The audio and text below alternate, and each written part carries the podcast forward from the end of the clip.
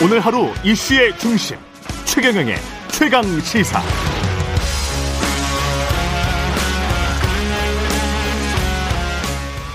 네, 김민아 민동기 시사평론가 그리고 메타보이스 김봉신 대표와 함께 하고 있습니다. 2022 지방선거 내 삶을 바꾸는 선택.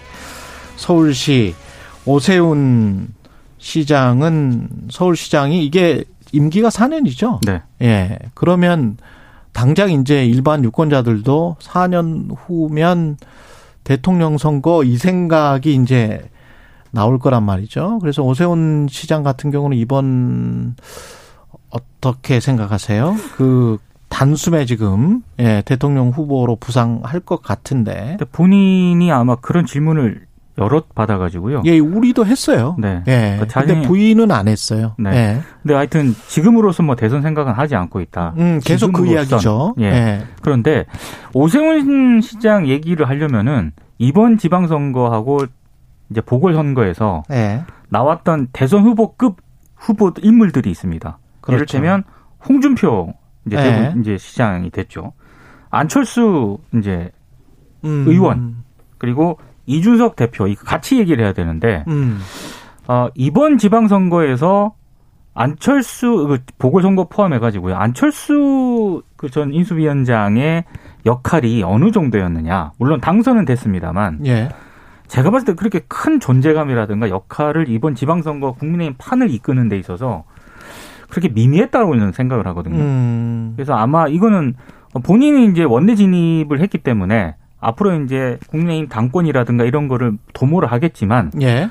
어, 윤핵관이 아직 버티고 있고요. 음. 그리고 이준석 대표도 아직은 대표로 버티고 있기 때문에 음. 아마 생각보다는 쉽지 않을 것이다. 왜냐하면 이렇게 결정적인 역할을, 역할을 한다거나 뭔가 이번 지방선거에 이슈를 이끌었다거나 예. 판을 흔들었다거나 이게 성과를 내보일 수 있어야 되는데 안철수 전 인수위원장의 역할은 제가 봤을 때 그렇게 미미했다라고 생각을 하거든요. 음. 너무 쉽게 이겼다는 그런 측면도 있고요. 예. 그리고 홍준표 지금 어, 저 의원도 마찬가지입니다. 어. 아, 대구에서 이제 굉장히 좀 그렇죠. 쉽게 이겼죠. 쉽게 이겼거든요. 예. 예. 어, 그러니까 이 한국의 유권자들은 어.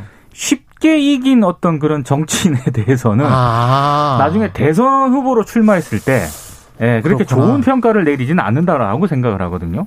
송영길 후보는 이게 그 정치 은퇴가 될 수도 있는 거 아닙니까?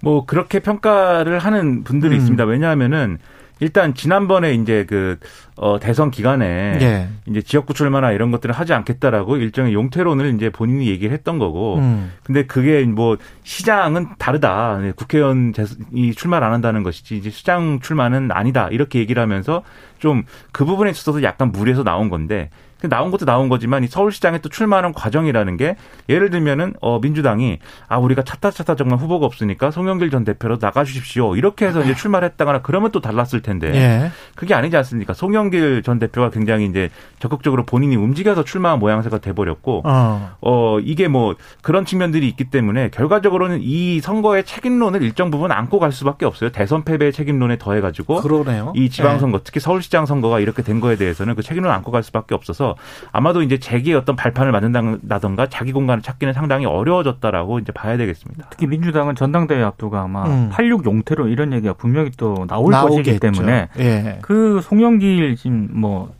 전 대표 같은 경우에는 음. 그 부분에 있어서도 이제 포함되는 인물이거든요. 예. 그렇죠. 질서 있게 좀 퇴장을 해서 한 2년 정도는 안 보이셔야 그리움이 쌓여서 다시 찾게 되는데 지금 같은 경우에는 은퇴하신 줄 알았더니 노래 가사 같은데? 그렇죠. 아니 탤런트 하시다가 갑자기 가수로 데뷔하시는 예. 이런 정도로 보이니 사람들이 약간 좀 식상했을 것 같아요. 예, 알겠습니다. 여기에서 국민의힘 유종복 인천시장 당선자 전화로 연결이 돼 있는데요. 만나보겠습니다. 안녕하세요, 당선자님. 네, 안녕하세요. 예, 그 인천 출신의 첫 재선 시장이란 명예를 얻게 되셨고요. 시장으로서 네. 최우선 과제는 뭐라고 보십니까? 축하드립니다. 어, 우선 선거 과정에 예, 서로 흩어졌던 마음들을 하나로 모아서 이제 인천의 미래만을 위해서 나아가도록 하는 어, 그런 화합의 예, 분위기를 만들어가는 것이 중요하겠고요. 그리고 어, 무엇보다도 이제 취임하기 전에 에, 촘촘하게 인천시 앞으로 미래 비전을 좀 더 구체화시켜서 음. 계획을 잘 수립하는 것이 중요하다고 봅니다. 그 선거 막판에 급부상했던 그 김포공항 이전 통합권 같은 경우에는 인천도 이제 걸려 있는 문제라서 어떻게 생각하세요? 이거는 앞으로? 저는 그때 그런 문제를 저 물어왔을 때 예.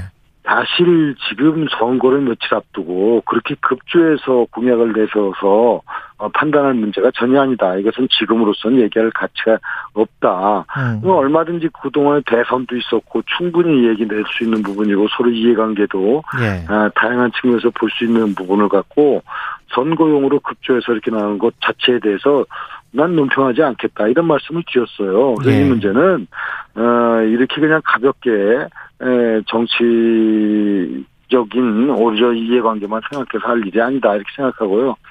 문제는 여러 가지 논점이 있습니다. 있는데 그렇게 간단하게 뭐 저 김포 공항이 무슨 어디 조그만 가게 하나 옮기는 게 아니기 때문에 음. 그렇게 가볍게 생각해서는 안 된다. 예. 51.8%로 인천시장 당선이 되셨, 되셨고요. 지지해준 인천 시민들 그리고 뭐 지지 안 해준 음, 뭐 국민들까지 다 함께 데리고 가야 되는 게 이제 인천 시장으로서의 책무인데 마지막으로 한 말씀 해주십시오. 네, 그렇습니다. 예. 우리 인천 시민들은 어, 인천이 갖고 있는 잠재 역량과 발전 가능성을 충분히 살려서 음. 미래 희망으로 나아가기를 바라는 그 마음을 선거운동 과정 내내 느꼈습니다. 네. 그래서 저는 뭐 생각들의 차이는 있을지언정 모두가 다 시민의 행복한 사회를 만들어가고자 하는 그런 여망이 있지 않겠습니까? 그래서 저는 저를 지지 한 분들은 물론이고 지지하지 않은 분들도 인천의 미래에 대한 기대는 다 똑같다고 생각하고 어, 더욱더 진솔하게 인천의 희망 그리고 시민의 행복을 위해서 어, 가일층 노력해 나가겠다는 말씀 드리고 그동안 이렇게 함께 관심 갖고 성원해 주시고 또 지지해 주시고 또 많은 의견 주신 시민 여러분께 진심으로 감사드립니다. 예. 국민의힘 유정복 인천시장 당선자였습니다. 고맙습니다.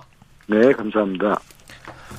예. 우리가 이제 서울시 이야기 하면서 오세훈, 뭐 이준석 이야기, 안철수 이야기, 뭐 이런 이야기를 했었는데요. 그 이준석 당 대표는 그러면 어느 정도 그 존재감을 부각시켰습니까 이번에? 저는 사실 이준석 대표도 예, 대선 때는 뭐 이대남 표라든가 이런 음. 어, 전략적으로 그 이대남 표를 좀 흡수했던 그런 측면이 분명히 있었는데 예, 이번 지방선거하고 보궐선거에서는 이준석 대표의 역할도 그렇게 크지는 않았다. 음. 존재감이 미미했다라고 생각을 해요. 특히 마지막에 김- 김포공항 그 이전 문제가 불거졌을 때 이준석 대표가 이 문제를 굉장히 공격적으로 잘 활용을 하긴 했습니다만 예, 결과적으로 지금 이 뚜껑을 열어봤을 때 김포공항 이전 문제가 그러면 국민의힘이 어느 정도로 유리하게 표심으로 작용을 했나는 또 냉정하게 평가를 해볼 필요가 있는 것 같거든요. 음, 그렇게 중요한 변수는 안 됐던 것 같아요 보니까. 그런 것 같아요. 네. 그리고 예. 이제 앞으로 이제 지금 그 국민의힘 차원에서 음. 이준석 대표와 관련해서 흔히 말하는 그 성접대 의혹과 관련해서 진상조사를 앞으로 예정이 돼 있기 때문에 이준석 대표의 향후 미래도 제가 봤을 때는 그렇게 지금 밝아 보이지는 않는다 라는 음. 생각이 좀 드네요. 그러니까 두 가지 요인이 다 있는 것 같아요. 예. 첫 번째로는 분명히 이준석 대표가 여전히 이제 뭐랄까 국민의힘과 이제 보수적인 유권자들이 볼 때는 어, 활용할 수 있는 가치가 있다라고 봅니다. 왜냐하면 이번에도 어쨌든 지방선거에서는 역할이 미미했다라고 평가하셨지만 그래도 어쨌든 20대 남성들의 어떤 표심이나 이런 것들을 국민의힘이 어쨌든 아직까지는 프리미엄 갖고 있는 거거든요. 그래서 예. 이런 부분들도 반영이 됐을 걸로 보여서 이준석 대표의 역할론을 의도적으로 뭐 축소를 하거나 이제 위상을 뭐 끌어내리거나 이러기가 좀 어려운 환경인 건 분명해요. 그리고 어쨌든 당 대표로서 대선하고 이제 지방선거를 이제 승리로 이끌었다라는 평가는 있을 수가 있는 거지 않습니까? 예. 그리고 이 선거 뉴스에서 계속 약방의 감초처럼 나왔거든요. 그게 뭐 음. 어떤 맥락이든 간에 그런 것들은 이제 외면할 수는 없을 텐데 다만 그걸 다시 좀 이 해석을 해보면은 이런 부분이 분명히 있어요. 이제 지방, 지방선거 승리를 했기 때문에 윤석열 대통령으로서는 이제부터는 본인 위주의 어떤 국정 운영 아젠다의 드라이브를 막 걸고 갈 텐데 예.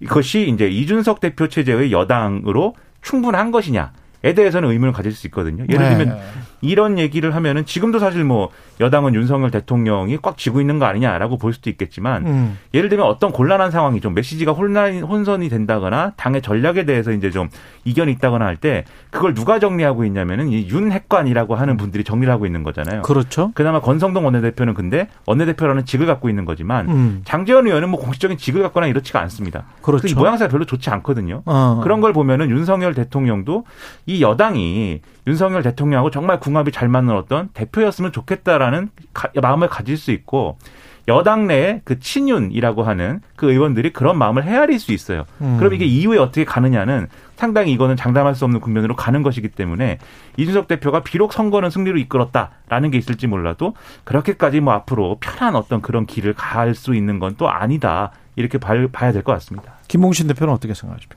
예, 저도 뭐 비슷합니다. 예. 이준석 대표가 이제 꺼내놓은 대선 음. 때부터 꺼내놓은 비단 주머니를 이제 열어봤더니 이제 세대 포이론이 나왔지 않습니까? 예. 그 세대 포이론이 이번 지방선거에서는 뭐 개딸도 만들었고 결국 음. 어, 작용보다는 이제 반작용이, 반작용이. 더 컸죠. 예. 예. 그래서 뭐 여성 결집을 20대 여성 결집을 더 크게 이뤄낸 측면도 있습니다. 아마 경기도에서 어 김동연 후보가 신승을 거둔 데에는 어쩌면 그 반대편에는 이준석 그 대표가 있을 수도 있습니다. 예. 더군다나 이제 앞으로 남아 있는 총선 2년 후인데요. 그때도 이 쓰임새가 계속 있을 것이냐라고 한다면 용도폐기 될 확률도 상당히 크다라고 저는 생각을 합니다. 예.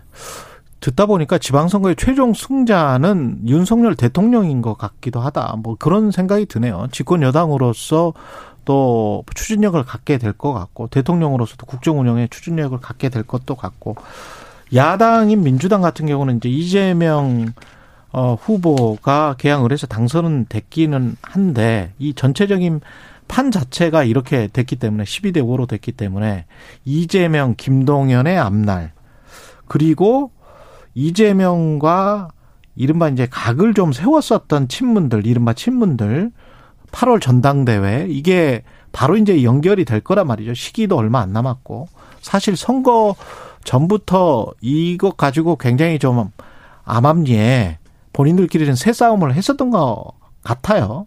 어떻게 보십니까? 앞으로의 미래 민주당은 민주당은 아마 네.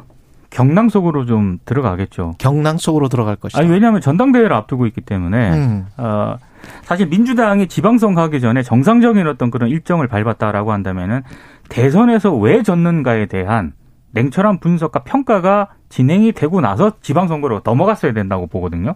근데 시간도 그렇고 시간도 안 됐기 때문에 그랬어요. 그런 평가를 못 했습니다. 예. 그래서 이제 지방선거 결과를 놓고 아, 대선과 지방선거 패배 원인을 놓고 아마 당이 여러 가지 이제 종합적인 토론이라든가 아마 논쟁에 뛰어들 겁니다. 음. 그랬을 때 이재명 후보의 이재명 지금 뭐 그 의원의 에, 이제 그 책임론도 이제 같이 불거질 가능성도 있고요. 근데 문제는 민주당의 딜레마는 어쨌든 당의 어떤 그런 미래를 결정을 하고 이런 것들을 논의할 때 구심점이 있어야 되거든요.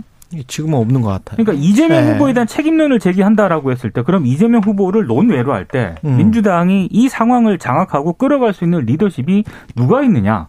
그건 또 없습니다. 그러니까 이게 민주당의 딜레마인 것 같고요. 어, 좀 반대적인 측면에서 볼 때 그런 측면에서 볼 때 김동연 지금 경기지사 음. 이번에 이기지 않았습니까? 예. 아마 김동연 지사의 역할론이 민주당 내에서는 지금보다 훨씬 크게 부각이 될 가능성이 있는 것 같습니다. 경기지사가 뭐 당대표를 할 수는 없는 거 아니에요? 그렇죠. 그런 네. 역할을 할 수는 없지만 예를 들면 이재명 후보가 경기도지사 하면서도 예. 그런 이제 당무에 뭐 적극적으로 개입을 하거나 그럴 수는 없었지만 음. 민주당의 유력한 대권 주자 중 하나로서 계속해서 어떤 행보, 어떤 정치적인 어떤 맥락상에는 위치를 해왔던 거잖아요. 음. 아마 김동연 후보한테 비슷한 어떤 그런 역할이 주어질 가능성이 있다고 보고요. 그다음에 이재명 후보 책임론은 상당히 크게 불거질 수밖에 음. 없는 것 같아요. 왜냐하면은 이게 민주당이 대선 끝나고 나서 뭐 이 자리에서도 여러 번 비판을 했는데 대선 끝나고 나서 이제 일련의 어떤 행보 라든가 이 밀어붙였던 것들 이런 것들은 사실 대선 패배에 대한 어떤 반성이라든가 그것의 연장선에서 쇄신을 한다거나 혁신하자라든가 이런 거하고는 거리가 멀었거든요. 예. 우리가 아슬아슬 어, 신승을 했고 그 신승을 했으니까 어 이거 우리 무시하지 마라 뭐 이런 거에 가까웠는데 음. 그런 것들에 대해서 일단은 유권자들이 판단을 내린 것인데 그렇다고 한다면 이재명 후보가 당권에 만약에 도전을 한다라고 했을 때 그러한 모습들을 어떻게 바꿔내겠다. 지금까지 민주당의 모습 좀 잘못된 것 같다. 이런 혁신 의제들을 가지고 내가 한번 당을 이끌어 보겠다. 이런 게 가능해야 되는데 그 바뀌어야 되는 모습 중에 하나를 개항을 해 이제 출마를 하게 되면서 이게 그 바꿔야 바꿔야 되는 모습 중에 하나 아니냐라는 반론에 이제 부딪히게 생긴 거죠. 예. 당장 이 반응이 나오고 있습니다. 개표 끝나지도 않았는데 이제 민주당의 이제 모 의원이 음. 또 페이스북에 글을 써서 이건 이재명 후보가 음. 경기도로부터 도망가서 이,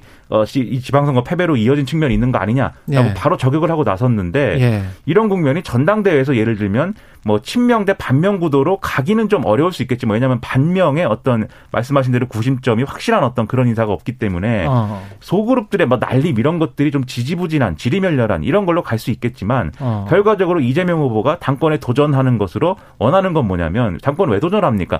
5년 후에 이제 어쨌든 어 이 다시 한번 승부를 걸어보려는 거잖아요 대선에서. 예. 그렇게 가는 과정에 이게 다 도움이 되고 다 이제 긍정적으로 작용할 것이냐는 지금 전혀 장담할 수 없는 안개 속으로 빠져들었다라고 봐야 되는 겁니다. 참고로 그 김동연 음. 그 이번에 신임 지사가 예. 민주당 정치교체 추진위원장을 맡고 있거든요. 아, 그래요? 그러니까 지금 앞으로 어. 아, 이제 경기지사기 때문에 민주당에 적극적으로 뭐 이렇게 벌어지는 상황에 개입을 할 수는 없겠지만 한계가 있겠지만 음. 역할로는 제가 봤을 때 지금보다는 훨씬 커질 가능성이 있는 것 같아요. 박지연, 윤호중 이 공동 비대위원장 이분들 그다음에 비대위는 뭐 무조건 사퇴를 하지 않겠어요? 오늘 해체하지 않을까요? 예. 그렇게 되겠죠?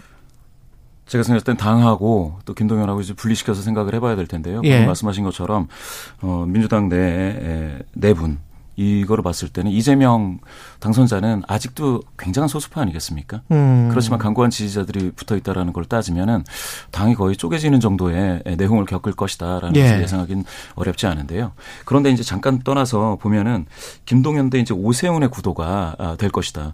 어, 2026년에 다시 이제 지방선거가 있는데 그 바로 후가 대선 아니겠습니까? 예. 그러면은 정권 심판론, 이 윤 정부에 대한 심판론이 등장하고 그리고 나서 시작이 되는 그 어, 지방선거 그리고 대선인데요. 아, 그 오세훈. 그렇죠. 예. 오세훈은 그러면은 제2의 MB처럼 엄청난 자기 퍼포먼스가 없으면 예. 사실은 대권 도전하기가 쉽지 않게 될 겁니다. 예. 아, 그 그거에 비해서 이제 김동연은 사실은 정권 심판론을 등에 업고 실적도 가져간다면 사실은 대권 후보가 될 확률이 가장 높죠. 어. 더군다나 당이 이와 같이 내홍을 겪을 때 거기에서 한 발자국 떨어져 있어서 방금 말씀하신 것처럼 정치 개혁적인 발언을 섞을 수 있다면 더할 나위 없이 좋은 그 새로운 인물로 새로운 리더십 으로 부상이 될것 근데 같습니다. 지자 이번에 지방자치단체장 선거에서 가장 이제 대권 가능성이 높아진 그런 후보가 저는 오세훈 시장이라고 생각을 하는데 음. 변수가 있습니다.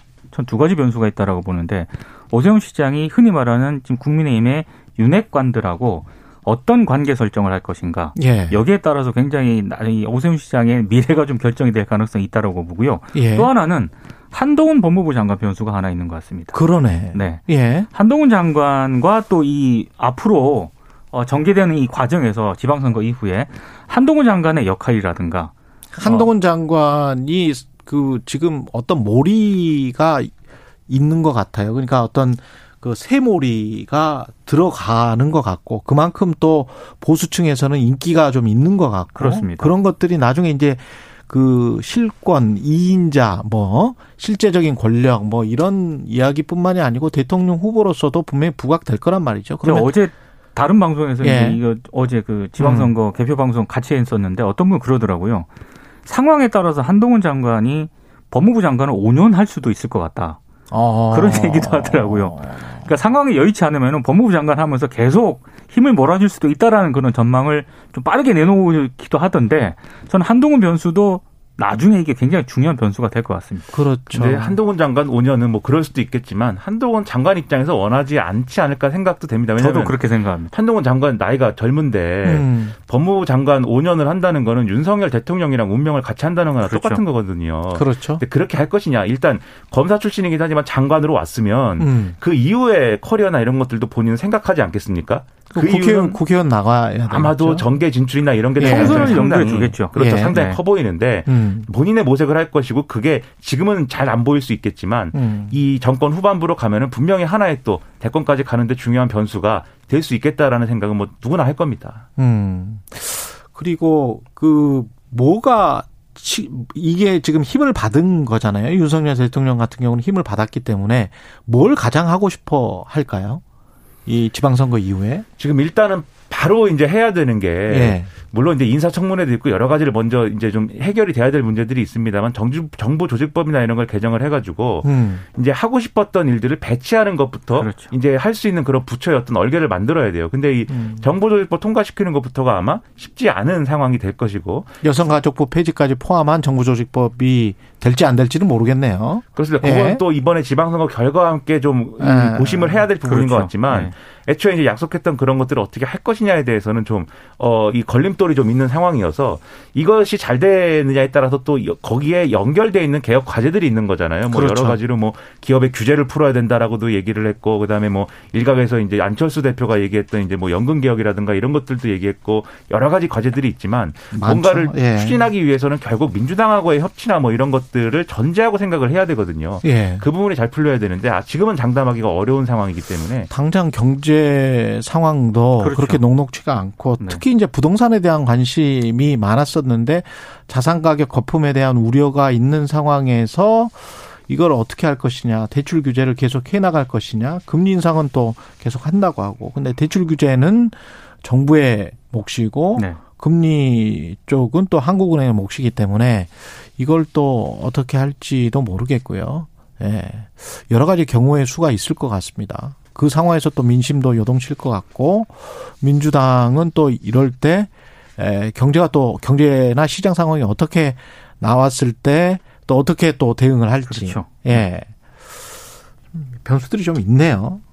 예. 그렇죠. 아무래도 그래서 윤석열 대통령이 앞으로 음. 이제 그러한 정책 이슈를 밀어붙여야 되는데 음. 앞에 장애물이 크게 있다 보니까 그럴 경우에 사실 좀 유혹에 빠질 수 있는 게 다른 어떤 이 정책 수단이라든가 다른 어떤 선택을 통해서 전국을 좀 요동치게 만들고 뭐 이런 수요도 있을 거거든요. 그 예를 들면은 예를 들면 그게 이제 흔히 과거의 정권의 어떤 사례를 보면 그게 일종의 이제 사정전국 조성 뭐 이런 걸로 이어질 수도 아. 있는 것 같아요. 근데 사정전국 조성이라는 게 다른 쪽으로 관심을 쏠리게 한다. 그러니까 좀 힘을 계속해서 동력 갖고 가기 위해서 음. 예를 들면 무슨 뭐 야당 정치인들 잡아간다 이런 게 아니라 예를 들면 기업이라든가 뭐 이런 부분들에 대해서 어, 이 어쨌든 이제 검사 출신의 대통령이고 그런 것들 부정부패를 뭔가 바로 잡아주기를 바라는 어떤 국민들의 어떤 이 바람이나 요구 이런 것들도 있는 거잖아요. 그리고 그런 것들은 뭐 국회 상황이나 이런 거하고 관계없이 추진할 수 있는 일이기도 한 거 아니겠습니까? 그렇죠. 물론 윤석열 대통령이 뭐 수사에 직접적으로 개입한다거나 이렇다는 얘기가 아니라 음. 아마도 그런 정치적 상황과 조건 속에서 나름대로 이 수사라는 여러 가지 수사가 진행되는 거에 대한 맥락이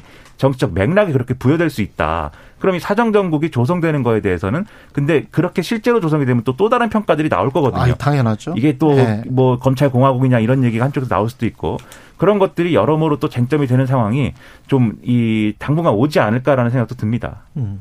사실 저는 그 이번 지방선거와 관련해서 워낙에 이제 이게 큰 얘기들만 많이 하지 않았습니까? 그렇죠. 예. 근데 저는 꼭 한번 이 얘기는 한번 음. 해보고 해보고 싶었던 게 이번에 무투표로 당선된 사람이 몇 명인 줄 아십니까? 예.